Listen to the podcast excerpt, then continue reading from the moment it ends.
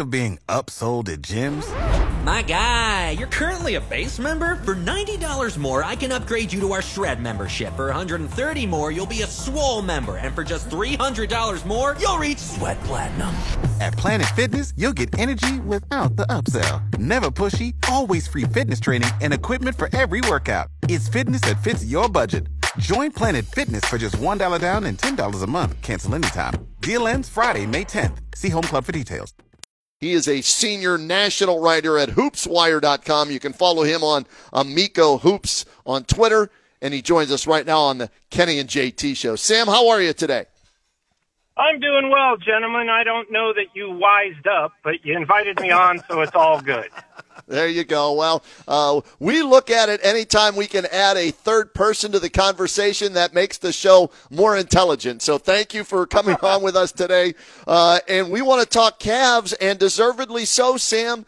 Uh, they lose the opener by three at Toronto, and in that game, they lost Darius Garland as well in the second quarter. But since then, they haven't lost. They've won eight in a row now, including a rare win over LeBron James and the Lakers yesterday. Uh, are you shocked by this run that they're on and the fact that they finally beat LeBron for only the second time in 19 tries?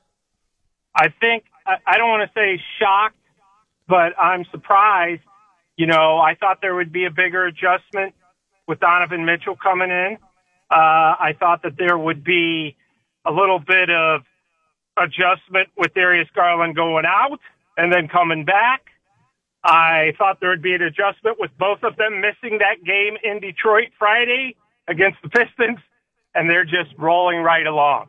And, you know, I think beating the Lakers and LeBron, and to me, Kenny, it wasn't just that they beat them, but they proved that they're clearly the better team, clearly the franchise that is now on the rise whereas LeBron's kind of stuck in a really bad situation. The tables have really turned, and I think the way and the ease that the Cavs beat the Lakers in the second half to me really showed, you know, this team is the real deal. Sam, pick up on the real deal, and, and by that I mean Donovan Mitchell. Did you expect this type of offensive power, firepower coming out of Donovan Mitchell? Because most of us I mean, let's be honest. Maybe we saw him play one or two times, maybe during an All Star game. You have any inkling he was going to be this dynamic? No, I, I don't think the Cavs knew. Wow. You know, I mean, he seriously gets to wherever he wants on the floor. He's almost like the Nick Chubb of the Cavs. I mean, he can get to wherever he wants. You set him a pick, he's in the clear. You don't set him a pick, he still gets to where he wants to go he's just very shifty, very athletic, very smart player. You know, I mean, he's not, he knows when to shoot and when not to. Uh, he keeps his teammates involved while he's scoring 30 plus points a game. He's really, and, and guys, I have never written this before in a column. Today I wrote, I said, and this isn't a huge thing. It's not an insult. It's just the Cavs have somebody who is better than LeBron James is today. So he doesn't have LeBron's accomplishments. He doesn't have all that stuff. He's a better basketball player than LeBron James is today. And that's saying a lot. He can do everything on the floor, Mitchell. Um, and I, I don't think that even the Cavs were expecting him to be this good this soon with them. I said they were acquiring an all star, Sam. I wasn't sure if he was a superstar. He's trending towards becoming a superstar, and it's interesting that you said he's the Nick Chubb of the Cavs because he can get wherever he wants. I'll, I'll add this to what you said. He's the Emmanuel Clase of the Cavs as well. He's their closer. So he's Nick Chubb and he's Emmanuel Clase. He's Emmanuel Chubb all rolled up into one. Uh, Spida Mitchell, what do you think? Yeah, I think that's a good. Those are good comparisons. And you heard JB Bickerstaff say, and and this is so true. One thing I've noticed about Mitchell is he's just refusing to let us lose. He is not going to let us lose. And his approach and the way he finishes games and the way he closes uh, really has that mindset of, okay, we need some buckets. I'll go out and get some uh, because we're not going to lose this game. And and it's really been fantastic to watch. You know, he's had a couple off, I don't want to say off games, but a couple off quarters. He had, uh, you know, the Cavs didn't play particularly well at home last week against the Knicks. He didn't play great, but they still managed. He still managed to make an impact on the game without scoring 30 points. And I think that says a lot about him and a lot about the depth and cohesiveness of this squad. Well, then you've got to say a lot about our coach because if there's a common denominator here, you go back to last season, and we can't wait to see Ricky Rubio back on the floor. But the common denominator is this JB Bickerstaff got more out of Rubio than we ever anticipated, and he's getting a lot out of Donovan Mitchell, too. Your thoughts on JB Bickerstaff? So often, when a coach is good, they say you don't talk about him because he's not getting in the way. He is bringing this all together, obviously. Uh, I, he reminds me, in a sense, of you know, and this team does, going back 30 years to the Lenny Wilkens era. You know, JB doesn't have the the playing career that Lenny Wilkens had, but he just has that type of personality where it's I'm not going to yell and scream, but if I do, you know you had it coming because I don't do it very often, whether that's a player, whether that's the officials, you know, whether that's just motivating the guys at halftime. You know what's so interesting about these Cavs, by the way, and this to me really says a lot about coaching. They're always better in the second half. Yeah. You know, so many times this year, we used to see Cavs teams of the recent past, LeBron era, whatever. They come out the third quarter and they were sluggish. These teams have been better in the second half, whether it was yesterday, you know, the game was really close. Uh, at halftime, they were down for a while they came out what went on like a 10-0 run to start the third quarter and by the fourth quarter the last 4 minutes were garbage time you know so that was just one example but it really shows that the coach is making adjustments he's getting his players motivated uh, at halftime and that to me has been really the best thing about JB Bickerstaff and a lot of good things but that's been the best Sam Amico, our guest. Follow him on Twitter at Amico Hoops. You can see his work at hoopswire.com and hear him occasionally here with us on the Kenny and JT show and on the Press Play Podcast Network as he has his own podcast there. What's the name of the podcast, Sam, for our listeners? Cavs on the Break NBA podcast with uh, with Chase Smith and uh, and uh, John Sable from Channel Eight. So yeah, we've got we've got uh we've got that going on tonight. We record it every Tuesday, so uh, it's been it's been a lot of fun. All right, I want to go back to something you said about adjustments and halftime speeches because after the game last night, they gave the junkyard dog chain and medal to the head coach JB Bickerstaff, and Kevin Love said it's because of that halftime speech do you have any idea what he was talking about there? Did he read him the riot act because they were down six and maybe they were uh, worshiping LeBron James in the first half? Or you have any idea what was said at halftime yesterday? I I think that yeah. I, I mean the idea is he does tend to get on them at halftime, whether you want to call that reading them the riot act or you know just laying into them a little bit or a little bit further instruction. Um, you know, I think that there's a lot, Kenny, that that he says that he says he can't tell us. You know, right, because right. it's a it's a G-rated, uh, you know, coverage of the Cavs. But I, I think that there's a lot of uh, probably a lot of that last night. You know, we're the better team than the Lakers this year. Let's go out and prove it and quit being starstruck that you're in LA playing in front of all the stars. You're playing against LeBron James and Anthony Davis and Russell Westbrook. We're the better team. Go out and prove it and take it to them and make them respect you. And uh, sure enough, that's what they did. And yeah, JB got the junkyard dog because of it. Sam, we got to push the brakes a little bit. I mean, this team's only really teams with a winning record we're two and one against. I believe it's only Boston and Toronto. So when you look at this team, do you see any weaknesses? Are they falling in love sometimes with the three point shot? Can they keep that kind of pace up? Yeah, you know, I, I think they could keep the pace up if they if they I think if they want to continue to play this way, where they're putting up a lot of threes, they need to go out and find one more veteran three point shooter, uh, which they may do at some point, you know, in free agency or or uh, small low level trade. I, I think the concern right now is you were expecting more out of Isaac Okoro in year three. Okay, he seems to have gotten worse.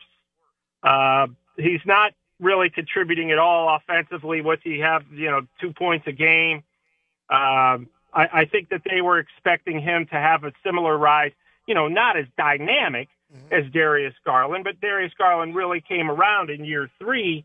I would think that they would they would want to see more from Okoro, and if not, you know, you're kind of lacking that extra perimeter shot, even if even if you're just knocking down three a game uh, off the bench. So I, I think that that's going to be something that they're you know going to explore, uh, something they could use. I don't worry about them too much sustaining the pace offensively because they've been so good defensively. You know, second rate defense in the NBA, that's your bread and butter. Mm-hmm. Those are things we don't talk about enough. I mean, a big turning point in the game yesterday, guys, was when Dean Wade, who had two points, stepped in a passing lane, stole a Russell Westbrook pass, and dribbled down the court for his lone shot, dunk, lone basket of the game. That's a huge deal. Mm. And that really, that kind of ended the Lakers' hopes for the most part um, and what they're doing defensively, yeah, that's sustainable. And you don't have to be so worried about your offense when you're doing that. I love Dean Wade's game. I can't wait till he gets a little bit more comfortable and starts really knocking down these threes. But Sam Amico, I really want to ask you about Caris LeVert's role on this team because we didn't know what to expect because we didn't get enough sample size last year. And for all intents and purposes, I think he's been playing fairly decent considering, you know, he's going to take a back seat to Garland and Mitchell every night. Your thoughts on Caris LeVert? Uh, that's a great point. He's been obviously taking a step back offensively. Uh, I've been impressed with how much more he's been facilitating, you know, and creating for others and uh, not forcing things. You know, in, in Indiana, he had to force stuff. So I think he had you know, because they needed him to score a lot. Here, they need him to score the Cavs do, but not quite to that extent. Obviously, option number three, four, or five, probably even option four or five. Uh, you know, so uh, he hit a couple big buckets yesterday in the fourth quarter when they needed him, and that's really got to be his role. Keep things moving, defend the opposing, uh, the best wing on the opponent, and, uh, and and you know score when we need you. So you know, as a guy who really, you talk about adjustments, had to make adjustments to their individual games. Nobody's had to do it more than LeVert. And I think he's doing well, and he'll only get more comfortable, I would suspect, as the season goes on. Sam Amico, our guest, happy to be talking Cavs basketball with him. Follow him on Twitter at Amico Hoops. Sam, I want to talk a, a little bit about you know, JT asked you about weaknesses of this team. Can they maintain the three point shooting? Well, I was talking with Michael Reghi last night. We do a podcast as well on Press Play Podcast Network, and we were talking about Evan Mobley.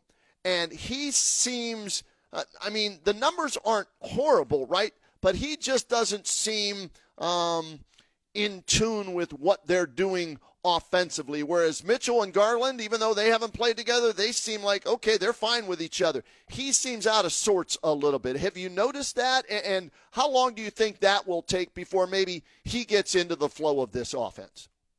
Definitely. Definitely out of sorts. Um, like you said, the numbers don't really show that a lot. Yesterday, he had five points. The the he he just offensively, you know, he just seems like he's struggling to handle the ball. You know, if you remember as uh, last year at this time, he was always making the right play, always making the right read, forcing nothing. I feel it's almost as if he's starting to force stuff a little bit uh, yeah. more than he was, and I think that it's been a big adjustment for him having Mitchell, and not that's not a negative thing. It's just he's the one guy who's kind of got to figure this out. You know, last year he had that great dynamic with Garland uh, so often offensively. And uh, this year he's just he's just out of sorts. Maybe that you know JB Bickerstaff has said he didn't have a preseason. You know he kind of this is kind of his preseason because he had the ankle issue. Um, and, and Darius Garland's been out all but what two and a half games. So I think those two things really impacted Mobley. I would suspect that he'll get it going here again soon.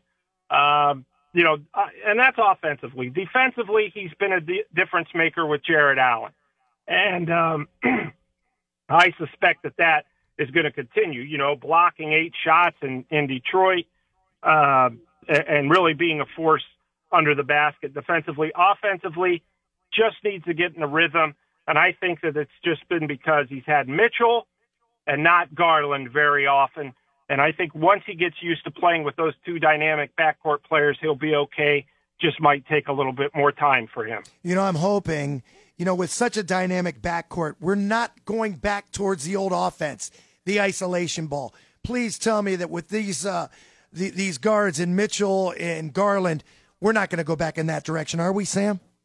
No, I, uh, JB Bickerstaff's not going to allow Good. that. Um, you know, that's the one thing that he preaches is we're only going to be successful at this because we don't have, uh, unless Kenny, you're right, and Mitchell becomes that guy.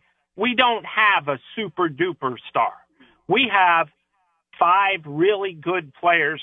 You know, a three-time All-Star in Mitchell, All-Star in Garland, All-Star in Allen, rising player in Mobley, a guy who could put up 40 in LeVert occasionally. We've got to make, we've all got to work as a unit because we start going one on one. Yeah, that's where that's, look, the Brooklyn Nets had too much one on one. Look where they are. You know, the Lakers had too much one on one. Look where they are. Uh, there are several other teams that, that kind of you could say fit that bill. Teams that are winning and overachieving are the teams like the Milwaukee Bucks, the Cavs. You look at the Raptors when they're healthy. They play team basketball, and that's what's going to get it done. Boston last year getting the Eastern Conference Finals or the the finals, and, and the Warriors. Those teams all have good players, but they play as a unit. And Bickerstaff realizes that. The Cavs realize it as players. And uh, yeah, I, I don't think that that's a concern. Sam, we always appreciate the time. Keep up the fantastic work there at hoopswire.com. Everybody follow him at Amico Hoops on Twitter, and we'll talk again soon, all right? All right, Kenny and JT, thanks for having me. Talk to you again soon. All right, come see me for Monday Night Football, Sam. Pizza's on me. There he is, Sam Amico, one of the best in the business, breaking it down Cavs wise for you right here on the Kenny and JT